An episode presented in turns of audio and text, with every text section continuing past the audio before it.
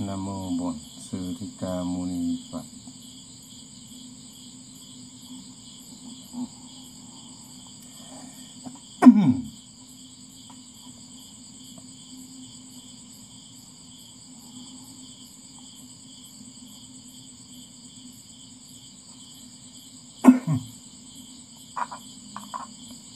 Thầy chào các học trò. Này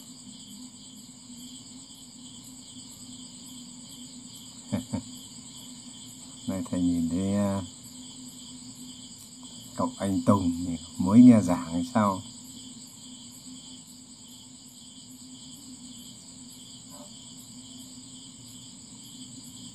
Buổi tối hôm nay, thầy chia sẻ với các trò về một chủ đề về tránh tư duy.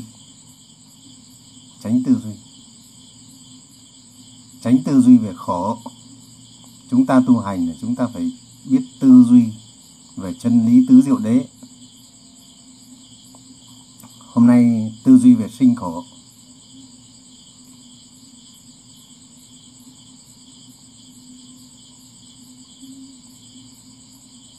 Nay à, thầy chia sẻ cái bài pháp tránh tư duy về sinh sống khổ. Về những điều sinh sống khổ. Cái bài chia sẻ hôm nay là chủ đề hôm nay thầy à, buổi sáng nói chuyện với cô à, Tâm Thuận và mấy người thì thầy có khởi cái ý rất là hay. Hôm nay thầy sẽ chọn chủ đề để chia sẻ với các trò về suy nghĩ, tu tập, tránh tư duy về khổ. Chủ đề ngày hôm nay thầy đưa ra đó là một câu hỏi, ai là người đầy tớ? Ai mới là người đầy tớ? Chúng ta có phải người đầy tớ không? Có phải người đầy tớ trung thành hay không? Ai là người đầy tớ? Chúng ta là chủ nhân của chúng ta hay là đầy tớ? Ai là người đầy tớ của khổ đau và ai là chủ nhân của hạnh phúc? Chúng ta hãy tư duy. Ở trong đại tạng kinh Nikaya ấy, thì Đức Phật cũng hay kể những câu chuyện để tư duy kể những câu chuyện cho các tỳ kheo biết tư duy, tránh tư duy. Hôm nay thầy pháp lưu cũng kể những câu chuyện cho các học trò để phân tích, cho các trò tập tránh tư duy. Trong cái những câu chuyện tiểu bộ vi Đức Phật cũng hay kể. Thế và hôm nay, thực ra Đức Phật rất là chân thật, kể những câu chuyện rất là chân thật, giảng giải những câu chuyện rất là chân thật, cho mọi người hiểu để lìa bỏ cái khổ. Hôm nay thì thầy chia sẻ về vấn đề làm đầy tớ người đầy tớ. Khổ đau. Ai là người đầy tớ? Rồi các con xem mình có phải người đầy tớ hay không? Để tư duy về cái khổ ừ tại sao mình tham sinh thì khổ tham sinh sống thì khổ. Chúng ta là đầy tớ cho ai? À, chúng ta là đầy tớ cho những cái gì? Chúng ta là đầy tớ của lòng tham đầy tớ cho lòng tham chúng ta là những kẻ nô lệ nô lệ cho lòng tham lam của mình. Cho nên chúng ta khổ đau khổ đau như những kẻ nô lệ. Và chính bản thân con người chúng ta là những kẻ nô lệ cho lòng tham lam dục vọng của mình. Cho nên vô minh thì không nhận ra, cứ lao theo cái khổ như con tiêu thân, cứ thấy đâu ánh đèn là nó lao vào. Ánh đèn lao vào thấy ánh sáng lao vào và chết chìm trong sự thiêu đốt. Con người cũng vậy, như kẻ nô lệ nô lệ cho cái lòng tham dục, tham lam dục vọng, tài sản, tư tình của mình. Tham lam dục vọng, tài sản, tham lam dục vọng, tư tình, dục vọng chính là lòng tham lam. Chúng ta khi nói đến dục vọng, đức phật bảo, tu hành ta đã chiến thắng dục vọng dục vọng ở đây là lòng tham lam. Tham lam tài sản, tham lam tư tình, tham lam tình cảm, tất cả đều là sự lòng tham tham ái. Ái tức là luyến ái. Cho nên chúng ta là nô lệ cho lòng tham của chúng ta, những kẻ nô lệ đáng thương, những kẻ nô lệ đáng tội nghiệp, những kẻ nô lệ ngu si. Cho đức phật bảo loài người vốn là ngu si. Mình học nhiều nhưng mình cứ tưởng là mình khôn. Nhưng thực ra là kẻ ngu si. Vì sao là ngu si? Bởi vì chỉ có kẻ ngu si mới làm nô lệ. Mà nô lệ cho ai? Nô lệ cho chính bản thân mình. Thành người đầy tớ, nô lệ. Ai mới là người nô lệ đấy? Ai mới là chủ nhân đích thực đấy? Chúng ta hãy nghe thầy Pháp Lưu kể chuyện. nên chúng ta phải tác ý hướng tới đời sống dứt bỏ. Những cái gì lòng tham lam, sống ít muốn, hài lòng với chính mình, biết đủ tùy thuận bằng lòng, không có tham cầu. Người sống tham cầu là người khổ đau. Cho nên có một cái chuyện như thế này. Có cái trò hồng hồng ở phú quốc ra đây thì kể chuyện mà thầy trò phi cười. Hồng nói rằng, con làm cầy mặt suốt ngày đến nắng đến trưa đến sáng, đến tối, ở ngoài biển. Con thì cũng, tài sản thì cũng có nhiều, mà con làm từ sáng đến tối ở ngoài biển, dãi nắng dầm mưa con xây một cái nhà rất to. Và không có người coi nhà, con thuê ô xin. Con thuê một cô ô xin. Thế và bản thân con thì cứ tối ngày làm ngoài đồng, đi làm, kiếm tiền và xây nhà. Tối mới về, trưa trật mới về hết xong rồi, một ngày nghe thầy giảng xong thì về nhà, nằm thử ra nghĩ. Nghĩ ra mới thấy mình ngu đến tột cùng. Và nhìn cô ô xin thì thấy mình ngu hơn ô xin tức là mình làm bà chủ, giàu có, nhưng lại ngu hơn cô ô xin bởi vì sao? Ngu hơn ô xin mình là đầy tớ cho ô xin nó ngược đời. Cái cô ô xin cô ấy sáng nhá, cô ấy tùy thuận bằng lòng. Thôi chấp nhận làm cảnh ô xin tháng lương 5 triệu. Đủ sống. Cô ấy ở trong nhà mát này. Nhà mình xây to như thế. Cô ô xin nó ở trong nhà mát này.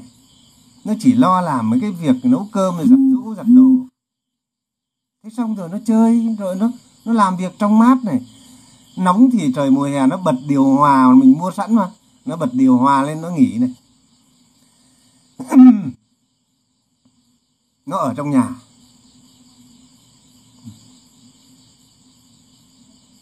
Thế rồi nó, hồng bảo nó nó về, con về thường xuyên về muộn thì nó ăn cơm trước. Thì nó được ăn cơm nóng. Còn con về toàn ăn cơm nguội. Cơm để phần nó nó nguội hết rồi, mình mới được ăn. Mình mãi đi làm. Oxy nó ăn trước để nó nghỉ ngơi, nó làm buổi chiều. Còn mình thì ăn cơm sau. Tức là mình khổ hơn oxy và mình đi làm để thuê oxy oxy được hưởng an nhàn oxy được hưởng sự mát lành. Còn mình thì tất bật đầu, tắt mặt tối, từ sớm đến tối, ngoài đường nắng nôi, để kiếm tiền xây nhà cho oxy ở hay không? Thì cuối cùng ngẫm ra mình không hạnh phúc bằng cô oxy nó sướng hơn mình. Nó ít ham muốn ngày thôi, mình một tháng mình kiếm được 50 triệu. Còn một tháng nó lấy lại của mình 5 triệu mà thôi. Nhưng nó được ở nhà mát. Nó ăn cơm trước. Còn mình thì ở ngoài nắng đi làm và mình ăn cơm sau. nó sướng trên đời ô xin nó sẽ sướng hơn ông chủ. Ông chủ thì lo lắng, suốt ngày lo kiếm ăn, suốt ngày lo kiếm tiền và ăn không ngon, ngủ không yên. Ô xin quét nhà xong, giặt đồ xong, nấu cơm xong ô xin ngủ ngon. Hóa ra ô xin người ta làm chủ hạnh phúc của người ta. Được vài đồng tiền lương nhưng người ta rất là vui rất là hài lòng. Người ta làm ô xin nhưng người ta rất hài lòng khi được 5 triệu tiền lương. Còn mình ô xin làm chủ hạnh phúc của chính mình. Còn mình làm ông chủ, nhưng không, mình cuối cùng lại trở thành nô lệ cho lòng tham. Và mình khổ hơn, đêm không ngủ được. Cho nên, được rồi, cao minh đoàn hỏi dạ chào thầy, lo làm cho con cái sau này thì sao hả thầy? Tí nữa thầy nói, nô lệ cho con cái là gì? Tí nữa thầy nói nô lệ cho con cái là gì? Tất cả cuối cùng thành nô lệ, một kẻ nô lệ cho sự khổ đau. Bây giờ thầy nói nô lệ cho tiền bạc đã. Thế và rõ ràng một cô ô xin chẳng như gì nó vẫn hạnh phúc, mà trong khi đó mình có tiền, có nhà to mà mình vẫn khổ đau khổ hơn ô xin cho nên Đức Phật nói rằng có một bài kinh sự tháo vát của cư sĩ, khéo sống của cư sĩ. Đức Phật nói như người đánh xe cho vua, của làm ra không bị vua quan cướp mất, không bị nước lửa cuốn trôi. Cái ông vua ngồi trên xe ấy, thì lo việc quốc gia đại sự, lo đủ các thứ, lo được, lo mất, có giang sơn to để mà lo. Ông ta ngồi trên xe không yên, tâm hồn không yên, lo việc nội bộ triều chính, lo việc phản loạn, lo mất ngai vàng. Còn cái người đánh xe cho vua, nó chả có gì. Bảo đâu nó đánh đấy, vua muốn rẽ trái, nó sẽ đánh sang bên trái, khéo léo. Vua rẽ bên phải, nó đánh sang bên phải. Và nó không lo mất giang sơn, nó không ngày sầu đêm lo. Nó không lo cái gì cả, nó chỉ có việc đánh xe một cách khéo léo. Như người đánh xe cho vua, cái người biết tùy thuận bằng lòng là một cư sĩ khéo léo. Một cư sĩ khéo sống là một người biết tùy thuận bằng lòng. Hài lòng với chính cuộc sống của mình là một người khéo léo và tháo vát khéo đưa đến cuộc sống an vui khéo nhẫn nhục đi đến an vui khéo bằng lòng đi đến an vui khéo biết đủ đi đến an vui. Các cụ bảo khéo ăn thì no khéo co thì ấm. Thế nào mình cũng vui được. Như thế nào mình cũng vui được thì gọi là một cư sĩ tháo vát. Tháo vát, biết sống, biết làm chủ hạnh phúc của mình. Cho nên đánh xe cho vua thì vua nó bảo bên phải thì đi phải, bên trái thì đi bên trái. Khéo léo và sống nhẫn nhục, tùy thuận, bằng lòng. Hài lòng thì cuộc sống thấy an vui. Người đánh xe cho vua, khi vua vào điều đình trong cung cấm. Người đánh xe có thể gác một chân lên xe và gì? Đánh một giấc ngủ ngon lành. Chờ ông vua đi ra và ông vua lên xe. Và ông vua không ngủ được, nhưng người đánh xe đã đủ một giấc ngủ ngon. Ai là người hạnh phúc đây? Ông vua hay người đánh xe? Cho nên vua chưa chắc đã sướng. Vua vẫn là nô lệ. Làm vua mà thực sự vẫn là nô lệ. Nô lệ cho lòng tham, nô lệ cho cái ngai vàng, nô lệ cho tiền bạc, nô lệ cho uy quyền.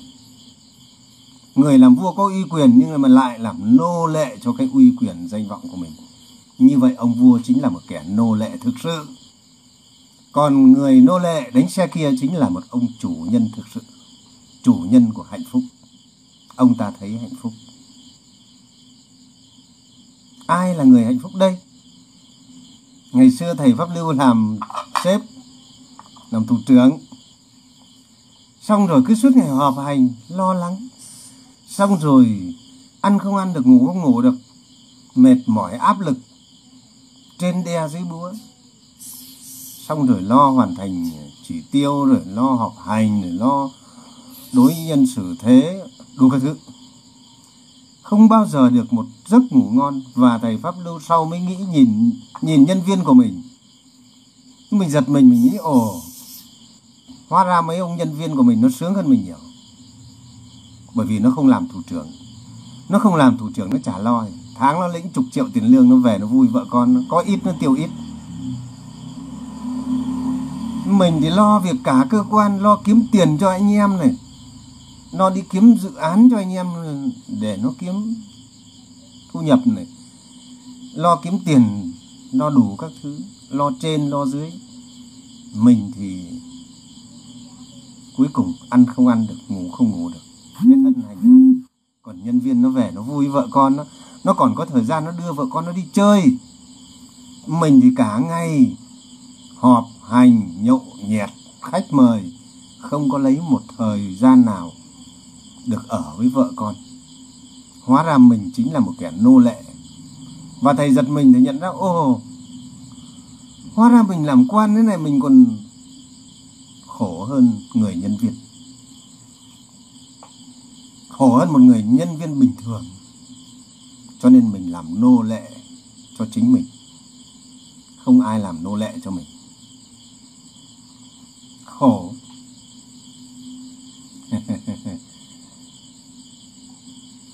nô lệ rồi. Vua vẫn là nô lệ, một kẻ nô lệ. Quan cũng là nô lệ, vì lòng tham lam, chức tước bổng lộc. Tham lam sang giàu. Tham lam tham lam vật chất. Đấy là tham lam vật chất. Mình làm ra cái nhà, cái cửa to cũng chẳng ở đến vì không ở đến, nhiều tài sản thì phải thuê người trông coi. Và mình đi làm lấy tiền thuê người. Và cuối cùng mình đi thuê thì thuê người cai quản. Cuối cùng mình làm ra tiền để đi. Để mà lo. Không biết đủ, không biết dừng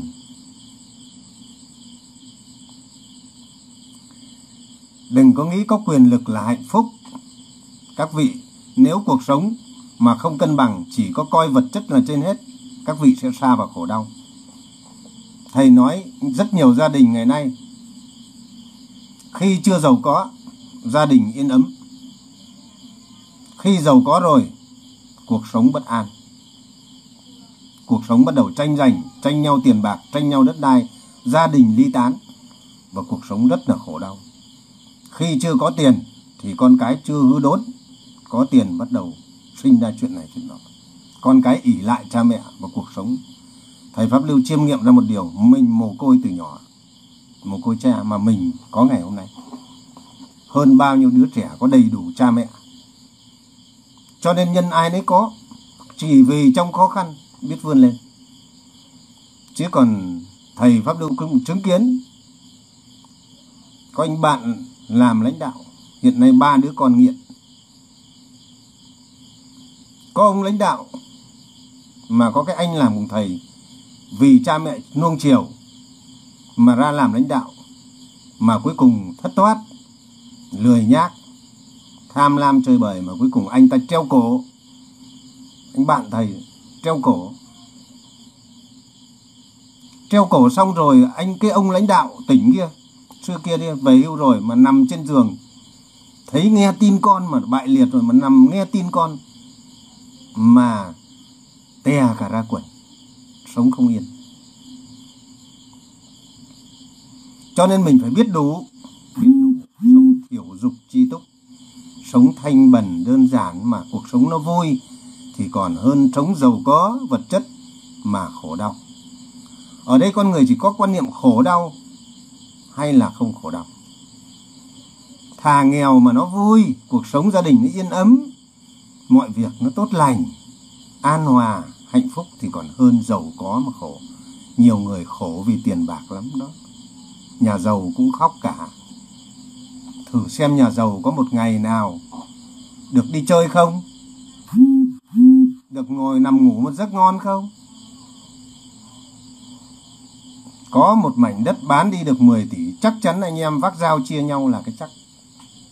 Anh em không còn là anh em cha mẹ lẫn nhau không còn, con cái lẫn nhau bất hiếu, chỉ vì tiền bạc cho nên khi mà lòng tham lam vật chất mà đặt lên trên hết, coi trọng vật chất lên trên hết, con người sẽ xa vào khổ đau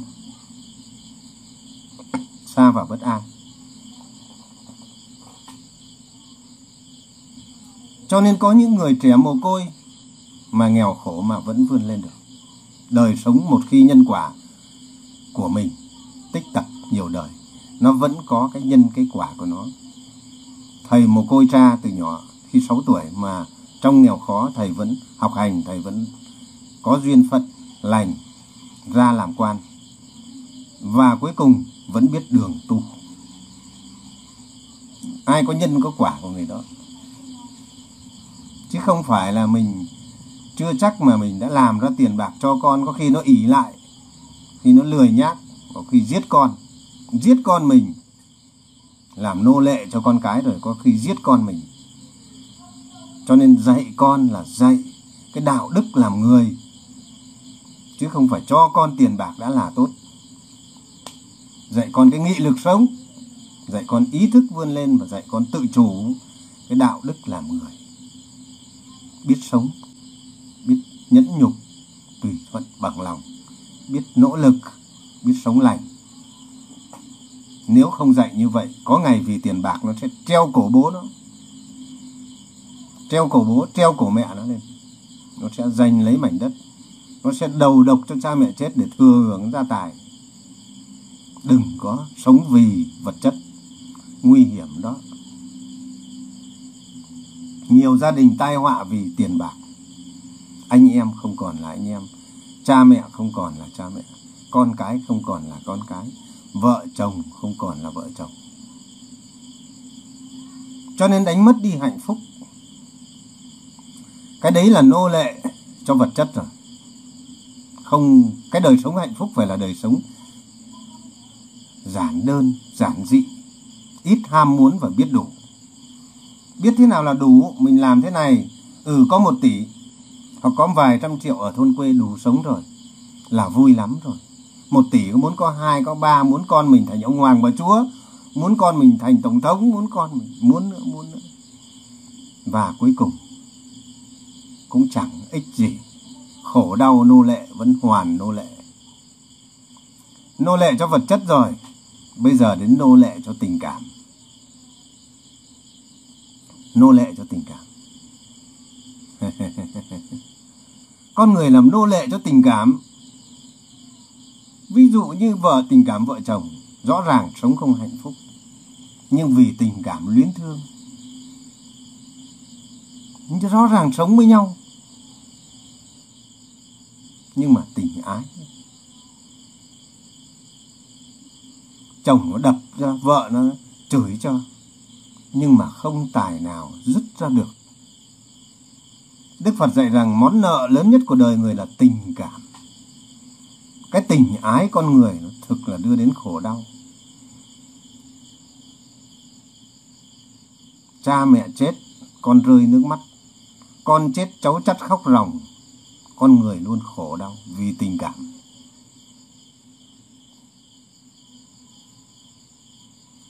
Cho nên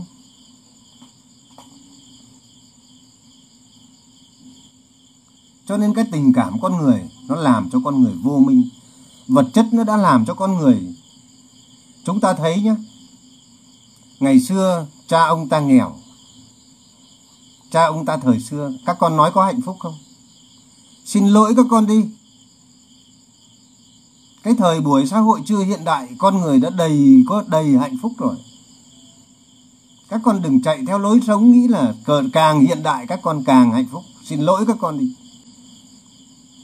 Các con ở thành phố không thể hạnh phúc bằng ngôi làng của thầy đâu. Không tin các con đến. Làng của thầy không có tivi, không có máy tính,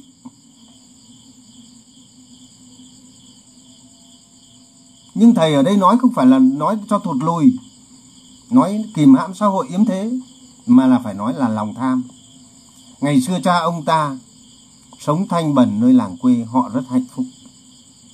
Các con về quê tại sao con người thành phố bây giờ chỉ muốn về miền quê thanh bình. Thầy hỏi các con, tại sao ở thành phố mà khi về miền quê thanh bình thấy thích thú như vậy? Vì nó không, các con ở thành phố không hạnh phúc bằng một làng quê thanh bình. Mặc dù cái làng quê đấy nó không đầy đủ vật chất, công nghệ, không đầy đủ hiện đại như thành phố các con. Các con không thể cãi với thầy được nếu không thế người ta không đi du lịch đến miền quê không đi du lịch đến cái nơi thanh vắng. Không thích nghỉ thích, thích đến. Tại sao người ta lại hạ điền lại điền viên? Tại sao các bậc trượng phu trong triều đình giàu có lại chọn côn sơn kiếp bạc? Tại sao không làm rời làm quan cái chọn côn sơn kiếp bạc nghỉ ngơi ẩn cư? Tại sao người ta lại coi đời sống ẩn cư là đời sống hạnh phúc, mà không coi đời sống giàu có kia là hạnh phúc? Những bậc thượng nhân, những bậc thượng nhân xưa, nhất tiến vi quan, thoái tiến vi sư, về ở ẩn. Những bậc thông thái, những bậc hiền trí, côn sơn kiếp bạc, ẩn mình, vui thú điển việt tại sao? Các con nói là đầy đủ vật chất là hạnh phúc.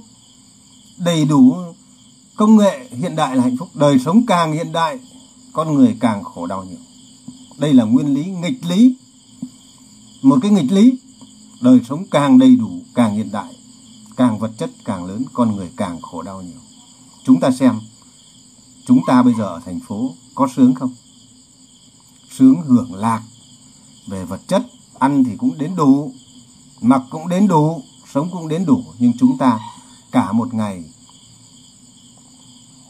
24 tiếng thì có cả một ngày nghĩ đêm lo. Không có bao giờ các con được ngồi thảnh thơi như thầy đâu. Mặc dù thầy có một tháng thầy tiêu có 500 nghìn, các con một tháng tiêu 30 triệu, nhưng các con không sướng bằng thầy đâu thầy ngồi chơi thanh thản, đi ra vào thanh thản, bóng cây mát lành và không khí dịu êm, tâm hồn thanh thản, chẳng lo nghĩ gì. Nhưng các con xem, đời sống các con đầy đủ vật chất, nhà cao, cửa rộng ở thành phố, các con có sướng không? Các con sướng không? Các con có cho thầy một cung vàng điện ngọc ở thành phố, thầy xin nói thẳng không bao giờ để thèm về. Cho thầy thầy không bao giờ lấy. Các con thử xây xem. Nếu thầy nói sai, cắt cổ thầy đi. Các con tặng thầy một cái biệt thự ở hà nội. Xin lỗi các con. Tha thầy sống ở đây.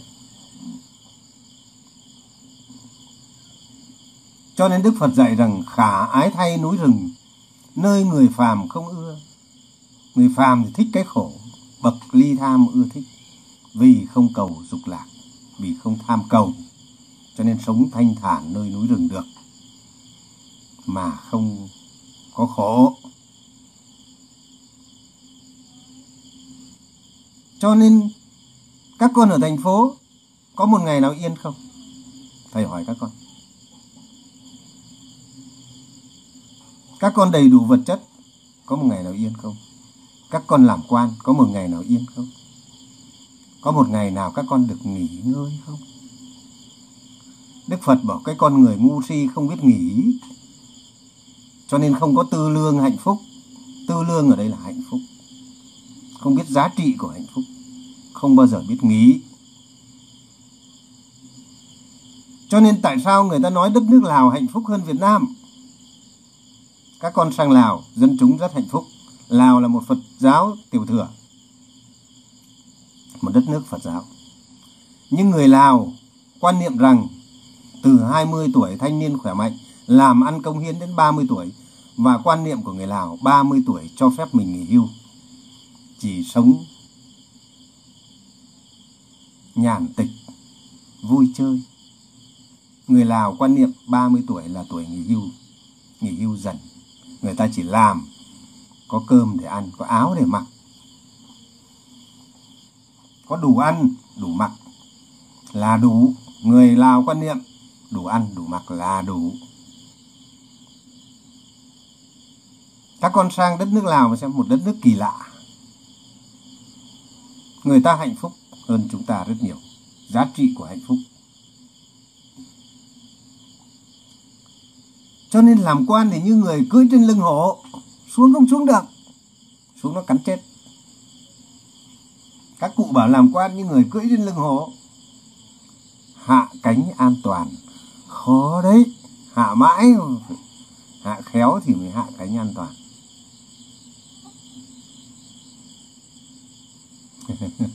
Lên được đầu tư làm doanh nghiệp, lên làm ông chủ thì dễ. Nhưng xuống làm nông dân, khó lắm. Có một anh bạn doanh nghiệp của thầy, rất giàu có, anh ta nói với thầy thế này. Tôi nói thật với ông tu đúng là thượng sách mà bây giờ tôi tu không nổi, bởi vì tôi không thể làm được như ông. Tôi thèm tôi thèm cuộc sống của ông lắm, nhưng không làm được.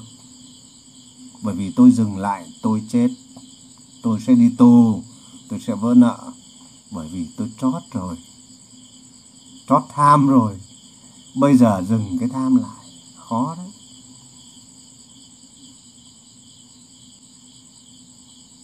Cho nên cuộc đời là vô thường, mình cứ nghĩ nó còn mãi. Đừng có nghĩ mình giàu mãi, các con hôm qua còn đại gia đấy. Cuộc đời nhân quả vô thường, ai biết ngày mai. Hôm qua còn đại gia đấy, đang xe ngựa rình rang đấy. Hôm nay dịch covid một trận. Kinh tế suy sụp, ra đường hết cả. Gánh nợ và lo làm để trả nợ. Khi mình có 3 tỷ trong tay, nghĩ ừ bây giờ mình làm. Kiếm thêm 5 tỷ nữa 10 tỷ nữa cho con cái đầy đủ. Hôm nay nó đi học úc rồi. Lại còn phải kiếm tiền để cho nó đi canada nó sống. Thế rồi cố gắng làm làm nữa làm nữa không biết đủ. Kiếm để 3 tỷ cho đủ 10 tỷ. 3 tỷ là sống sung sướng rồi. Kiếm 10 tỷ 10 tỷ xong rồi cuối cùng chẳng còn tỷ nào. Hôm nay không những không đi Canada, mà đi Macau ở đời nó bảo đi ma cao rồi. Thôi thế là đi ma cao rồi. Cho nên con người ta không biết đủ. Không biết thế nào là dừng lão tử của bất tri túc bất tri chỉ không biết đủ không biết dừng lại. Con người nó đang như cái gia tốc quán tính dừng lại khó lắm. À, kim oanh đang nghe thầy hội an đang nghe thầy không nghe thầy dừng lại thì giờ này con đang ở đáy vực rồi con ạ. À. đang ở đáy tận cùng khổ đau, náo loạn. Rồi cho nên con người ta, ở đây thầy có nói mấy cái mấy trò mà, thế con có bao nhiêu tiền? Thưa thầy, con có một tỷ. Một xin lỗi con đi một tỷ ở cái làng quê thầy đây. Người ta mua nhà cửa ở nuôi con cái ăn học vui vẻ. Thậm chí các con chỉ cần có thêm một, hai trăm triệu vào làng quê thanh bẩn sống, các con sống cả đời chẳng phải khổ gì. Con người ta tham hết phần người khác. Khi mình kiếm được 2 tỷ rồi, kiếm được vài trăm triệu rồi thì mình chưa thấy đủ, mình dừng lại. Không biết dừng lại. Mình hãy khi thấy đủ rồi hãy nhường cái phần đấy may mắn ấy cho người khác thì tốt hơn. Bởi vì mỗi người, mình nhường lại cho người khác người khác cũng được hưởng thêm một chút hạnh phúc. May mắn.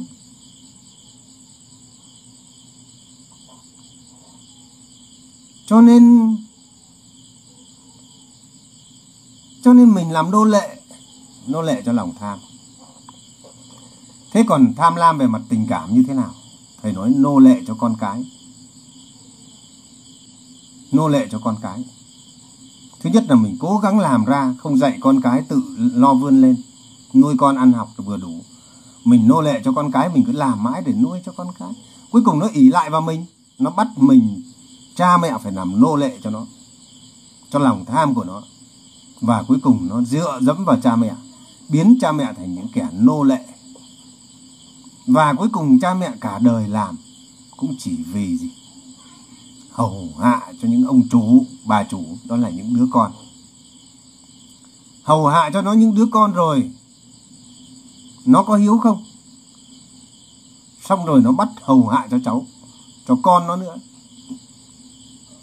Hầu hạ cho cả con nó nữa, nó bắt cha mẹ thành những kẻ nô lệ. Nô lệ miễn phí. Nó dựa dẫm ỉ lại cho nên cái ông Nguyễn Công Trứ ấy Nguyễn Công Trứ quan lại ngày xưa ông về vườn ấy, ông nói một câu thế này. Ông đẻ con trai. Người ta nói ông đẻ con trai thì ông là có nối dõi, ông hạnh phúc. Ông sướng quá. Ông Nguyễn Công Trứ nói thế này. Nó lấy vợ thì tôi mất con. Nó có con thì tôi mất vợ. Đẻ con ra, mình nuôi nấng cả đời, nó lấy vợ. Nó sẽ nghe vợ nó. Nó không bao giờ nghe cha mẹ nữa. Thế là mình mất con. Không sai bảo nó nó lấy vợ, nó nghe vợ nó thì mình mất con. Coi như mất con. Nó không là còn là con mình. Thì nó không ngọt nghe cha mẹ như trước. Nó có con thì mình mất vợ. Nó có con thì con nó nhỏ nó bắt vợ mình đi bế con cho nó, bà đi bế cháu. Thế là mình không có người ở nhà nấu cơm cho mình ăn nữa. Vợ mình phải đi bế con cho con trai mình. Thế là mình mất vợ. Thế mà lại gọi đẻ con trai là sướng. Nó có vợ thì tôi mất con, mà nó có con thì tôi mất vợ. Thế là mình làm nô lệ cho nó.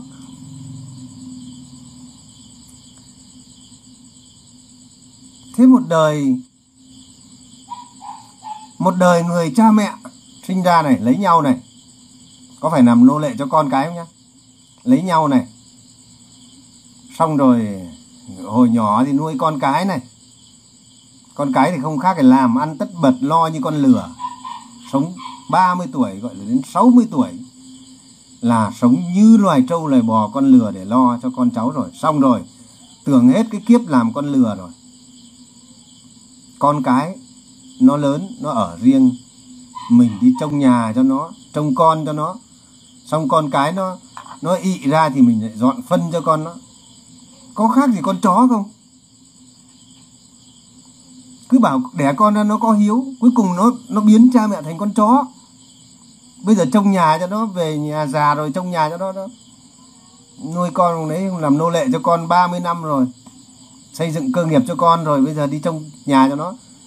Nó mất trộm nó về bảo, ông bà nhà trong nhà thế à? Ở nhà lù lù thế mà để cho trộm nó vào nó lấy không biết à? Thế là mình thành con chó trong nhà. Rồi con nó ị ra, ị phân ra mình phải dọn, cháu phân dọn cứt cho cháu. Thế có phải con chó không? Trong nhà và dọn phân, chỉ có loài chó mà thôi. Hết kiếp nô lệ của loài trâu bò dê, lừa ngựa rồi gánh nặng giờ đến 60 tuổi cho đến 7 80 tuổi đi trong nhà thành giống con chó. Không những là nô lệ mà còn khổ như chó. Làm cha làm mẹ khổ như chó, con cháu nó có hiếu đâu. Nó có hiếu nó đã không cho cha mẹ khổ thế. Không bắt cha mẹ làm chó. Có phải nô lệ cho con cái không? Mà được cái gì nào? Được sự trả hiếu, xin lỗi đi. Mình đã bao hiếu được cha mẹ mình cái gì đâu. Mà mình đòi con nó bao hiếu. Đừng có mơ tưởng mình cả đời nước mắt chảy xuôi. Đời sinh nợ đồng lần từ trên xuống dưới. Mà cha mẹ phải làm nô lệ cho con cái. Con cái nó là những ông chủ, bà chủ. Đúng không? Nô lệ cho thứ tình cảm.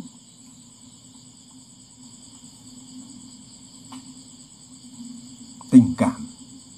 Cho Đức Phật dạy kẻ ngu ôm con cái. Nghĩ rằng đây của mình. Nghĩ rằng đây là hạnh phúc của mình. Kẻ ngu ôm con cái. Nghĩ rằng đây của mình. Như người ngủ trong làng, chết lụt trong làng ngủ. Bài kinh Đức Phật dạy chết trong cái nghiệp khổ, báo ngu si. Vô minh cứ nghĩ đời đó là hạnh phúc, cứ nghĩ con cái là hạnh phúc, cứ nghĩ tài sản là hạnh phúc, ngu si cả thôi, nô lệ cả thôi. Cho nên chót rồi, đẻ con rồi, thôi, chăm lo mà nuôi nó lớn đến đức phật bảo nuôi đến 18 tuổi, dạy con tự lập, rồi mà đi tìm đường mà tu thôi thì bây giờ ngày xưa không có học đại học, thì thời Đức Phật 18 tuổi, thời bây giờ nó phải học đại học để nuôi nó đến học xong đại học, có nghề, có nghiệp. Rồi lấy vợ, lấy con rồi. Mà chẳng cần lấy vợ, lấy con tự lập được rồi, tự làm, tự ăn được rồi. Thả nó ra, mà đi mà tu, mà thoát nó ra khỏi cái kiếp nô lệ, trâu bò, khỏi cái kiếp làm chó. Có đúng không? Nô lệ cả thôi. Ở đời đã nô lệ cho cái nhà rồi, nô lệ cho cái ngai vàng rồi, còn nô lệ cho con cái nữa. Làm kẻ nô lệ cho ngai vàng,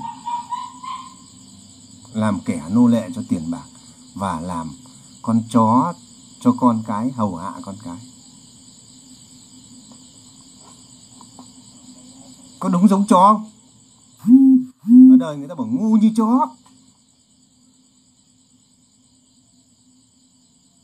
Nhưng mà nó cứ nghĩ là nó nó bị bị cái kiếp sử, bị cái nhân quả trói chặt, bị cái nợ duyên nhân quả trói chặt, nó không thể nào nó thoát ra được. Nó cứ nghĩ rằng nó phải như thế. Nó nghĩ rằng nó phải như thế. Nó cho rằng như thế là đúng.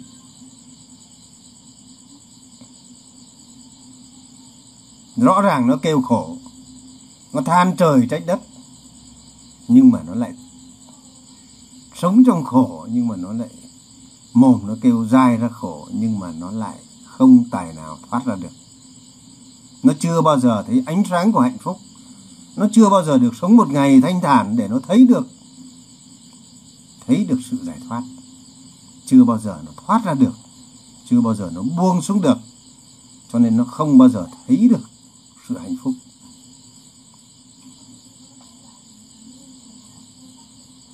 Chưa bao giờ nó nhả ra khỏi cái lòng tham. Cái tâm nó chưa bao giờ thoát khỏi tham sân si. Cho nên tham sân si là gốc khổ. Gốc khổ cả. Tham ái mà, hôm trước lấy nhau về.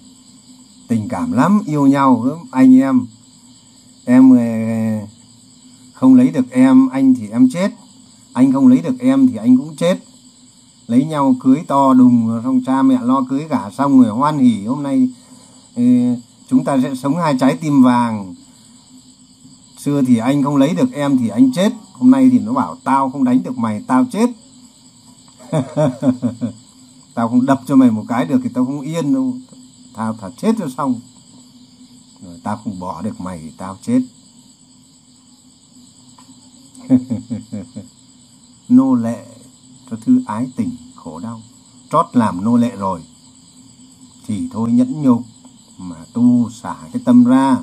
Đừng có coi đó là là của mình. Thoát ra khỏi cái tâm vô minh.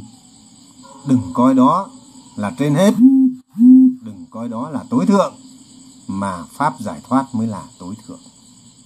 Cái tâm an vui thanh thản, buông xả mới là tối thượng sống ít ham muốn, biết đủ tùy thuận, bằng lòng và giác ngộ chân lý, biết được rằng trên đời không có gì thuộc về mình. Tất cả các pháp thế gian là khổ, là vô thường, đều không thuộc về ta. Ta chết đi rồi ôm theo cái khổ ra đi. Sống khổ, chết khổ, một cách ngu si, như một kẻ nô lệ, chứ chưa bao giờ thực sự là chủ nhân của hạnh phúc. Các cụ dạy, cà cuống chết đến đít vẫn còn cay. Nó khổ đến già rồi, nó vẫn cứ phải kiếm thêm. Về hưu rồi, nó phải còn đi làm kinh doanh. Rõ ràng giàu có rồi, đi kiếm thêm. Kiếm thêm chút đỉnh. Cuối cùng, nó không lấy một ngày được thành thơi. Già khổ, bệnh khổ. Sau nó bệnh tật rồi, tích tiền tích bạc để nuôi bệnh tật. Cuối đời chữa bệnh. Vì tâm hồn khổ đau thế tham sân quế quế chứ ức lên. Ứ trệ và cuối cùng tâm hồn trì trệ, đầu não bại dần và lú lẫn dần và nó gánh bệnh khổ và nó chết khổ. Cho nên thủ hữu trong cái cửa thập nhị nhân duyên vô minh hành sinh thức tức thì sanh sắc sắc thì lục nhập nhập thọ ái, thủ hữu tham muốn giữ, ái muốn giữ coi của mình và rồi ưu bi, buồn khổ, sâu khổ, bệnh tử và chết đi vô minh, sinh hành. Trong cái cửa luân hồi như vậy, ngàn đời ngàn kiếp nó sinh ra nó khổ và chết đi khổ. Cả một đời nó không có lấy một ngày hạnh phúc. Nó không biết đến hạnh phúc là gì vì nó không biết giác ngộ khổ đế. Hôm nay thầy nói về chủ đề giác ngộ là khổ đế là chân lý về khổ của loài người. Vì đâu mà khổ? Vì tham mà khổ. Sinh sống khổ đau là một cái ngu si. Cho nên một người sống thanh thản, bình dị, giản đơn mà vẫn có hạnh phúc, một người sống giàu có cũng không lấy có hạnh phúc một ngày. Vì làm nô lệ, còn người đánh xe cho vua một cách khéo léo, một người cư sĩ biết khéo sống tùy thuận, khéo biết đủ, hôm nay mình sắp đặt công việc thế này là biết đủ trong cuộc sống. Khéo làm ăn, tránh nghiệp nhưng khéo biết đủ, khéo tùy thuận, khéo bằng lòng, khéo an hòa. Và hài lòng với cuộc sống của mình. Cuộc sống hài lòng là cuộc sống hạnh phúc. Tùy thuận bằng lòng. Còn không thì mãi chỉ là những kẻ nô lệ. Suốt ngày sống khổ đau. Ăn không yên, ngủ không yên, đi không yên, đứng không yên, nằm không yên ngồi không yên. Chỉ có sa môn nhà phật hiểu giác ngộ chân lý, ăn yên, đứng yên, ngủ yên, nằm yên, ngồi yên, làm việc cũng yên. Tâm luôn an ổn, ăn an ổn, ngủ an ổn. Ăn an lạc, ngủ an lạc, đi an lạc, đứng an lạc, nằm an lạc, ngồi an lạc, làm việc trong an lạc cho nên thầy mới phải hướng tâm các con tác ý này. Tâm thanh thản an lạc vô sự, tôi biết tôi làm việc.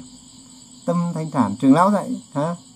Tâm thanh thản an lạc vô sự, tôi biết tôi đi chơi, kinh hành. Tâm thanh thản an lạc vô sự, tôi biết thở vô, thở ra. Tập cho mình một cuộc sống an lạc, hưởng thọ lạc. Hỷ thọ, an vui. Sống không có sinh sống khổ đau, không có già cả khổ đau không bệnh tật khổ đau, không chết khổ đau. Tham sân nhiều, bệnh tật nhiều. Tâm hồn, tâm nào tướng đấy khi cái tâm an vui, bệnh tật tiêu trừ hết. Thân thể mạnh khỏe, trí tuệ minh mẫn, về già không lú lẫn. Tâm hồn thanh thản, cuộc sống biết đủ. Hạnh phúc đủ đầy, gia đình an hòa. Con cháu yên vui bạn bè quý mến, sống tốt lành, sống không làm ác, sống không tham lam. Thà nghèo, thà ít, sống giản dị mà hạnh phúc còn hơn, sống trong nhung lụa mà khổ đau. Vì quan trường, vì trốn vua quan, danh lợi, bạc vàng, giang sơn mà bao nhiêu cái cuộc triều chính nổi loạn, vua quan chém giết nhau, đầu rơi máu chảy, cũng chỉ vì cái ngai vàng. Chúng ta thấy các triều chính ngày xưa nổi loạn cung đình cũng chỉ vì sự giàu sang. Anh em bất hòa cũng chỉ vì tranh nhau tiền bạc. Cha mẹ từ bỏ con cái cũng chỉ vì tiền bạc mà ra. Vợ bỏ chồng cũng chỉ vì tiền bạc mà ra. Hôm nay thầy kể cho các con nghe câu chuyện này. Thêm một câu chuyện nữa. Có một cái chuyện. Có hai vợ chồng nhà này nó nghèo. Nó sống rất an vui. Ngày ngày ra vào túp lều tranh. Hai vợ chồng vui. Lúc nào cũng hạnh phúc. Bên cạnh thì có một ông trọc phú, giàu có, mà suốt ngày bà vợ ông ta thì cằn nhằn chửi bới.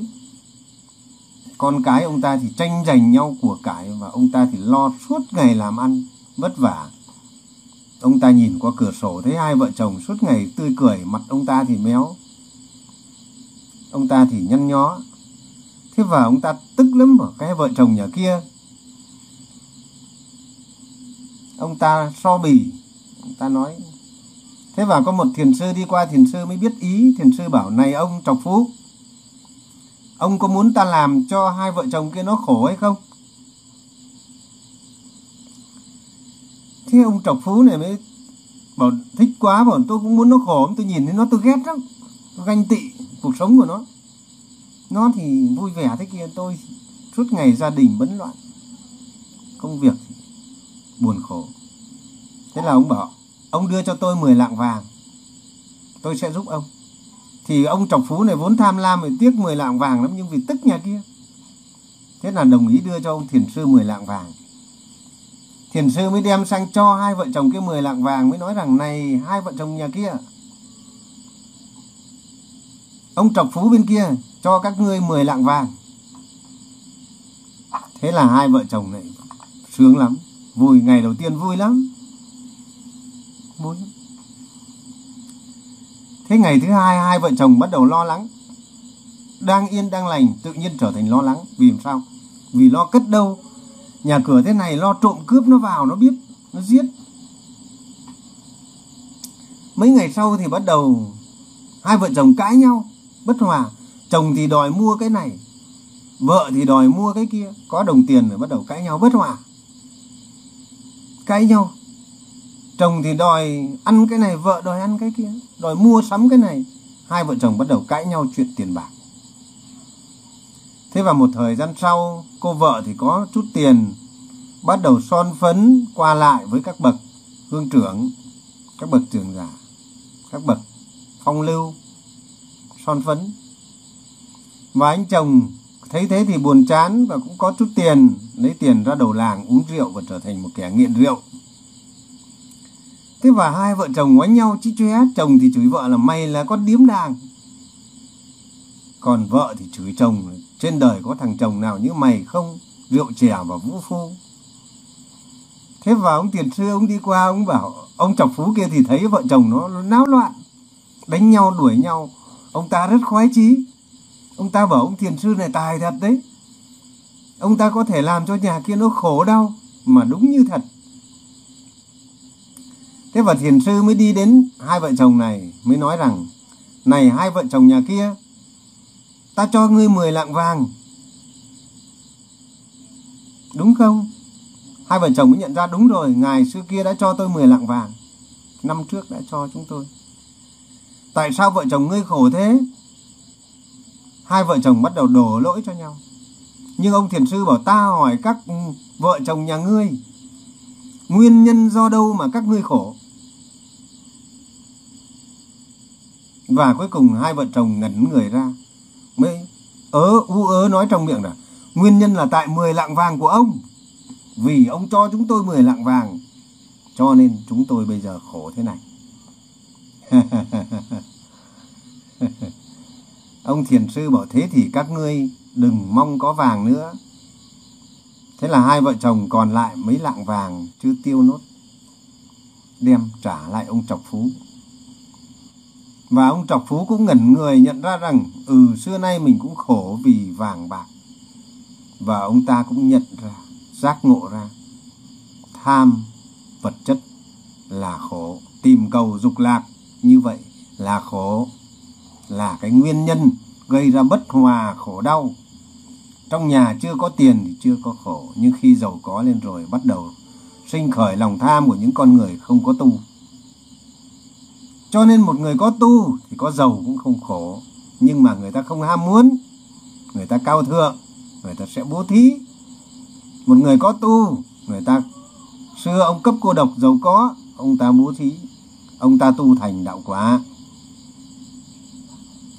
Xưa có những bậc vương tôn, cư sĩ tu thành chánh quả vì người ta biết xá, không còn tham đắm không còn chấp vào đời sống vật chất ấy nữa, không còn coi nó là tối thượng nữa.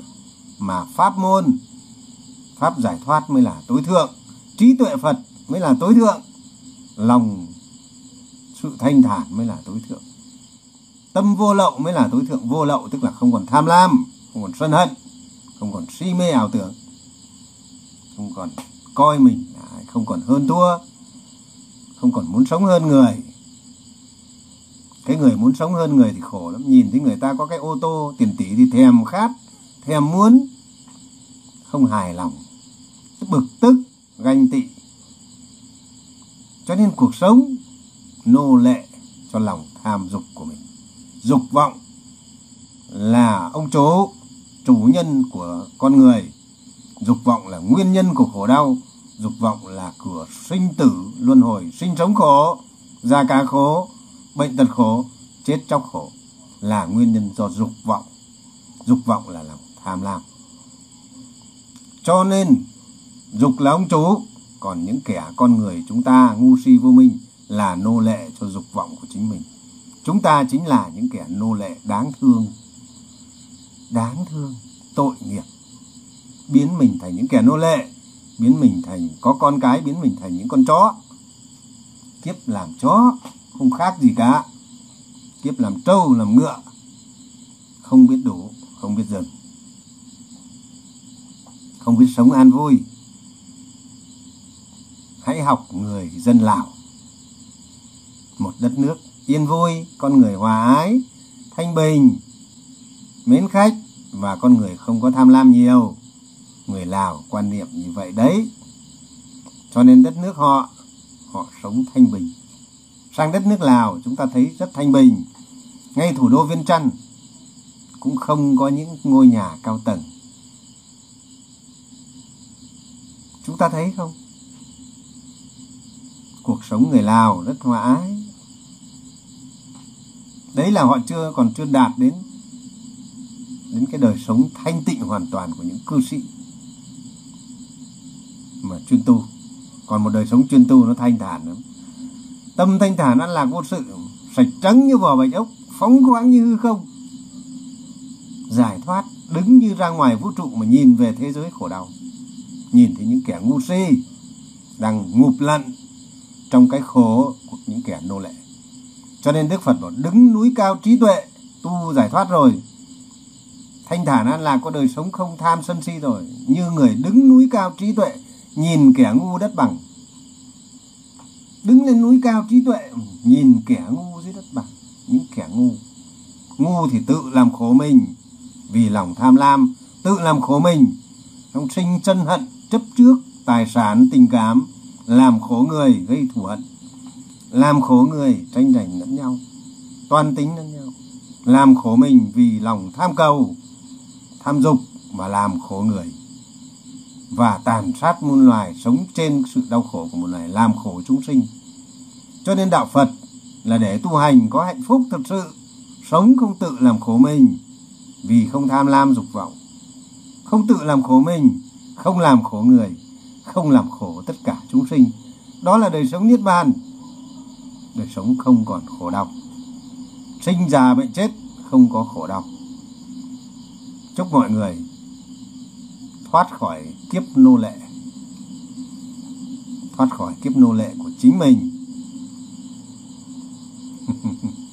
chúc mọi người một buổi tối cuối tuần an vui.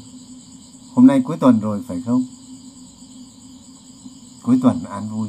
Nghỉ ngơi xả tâm cho mình những lúc nghỉ ngơi như người dành dụng tư lương.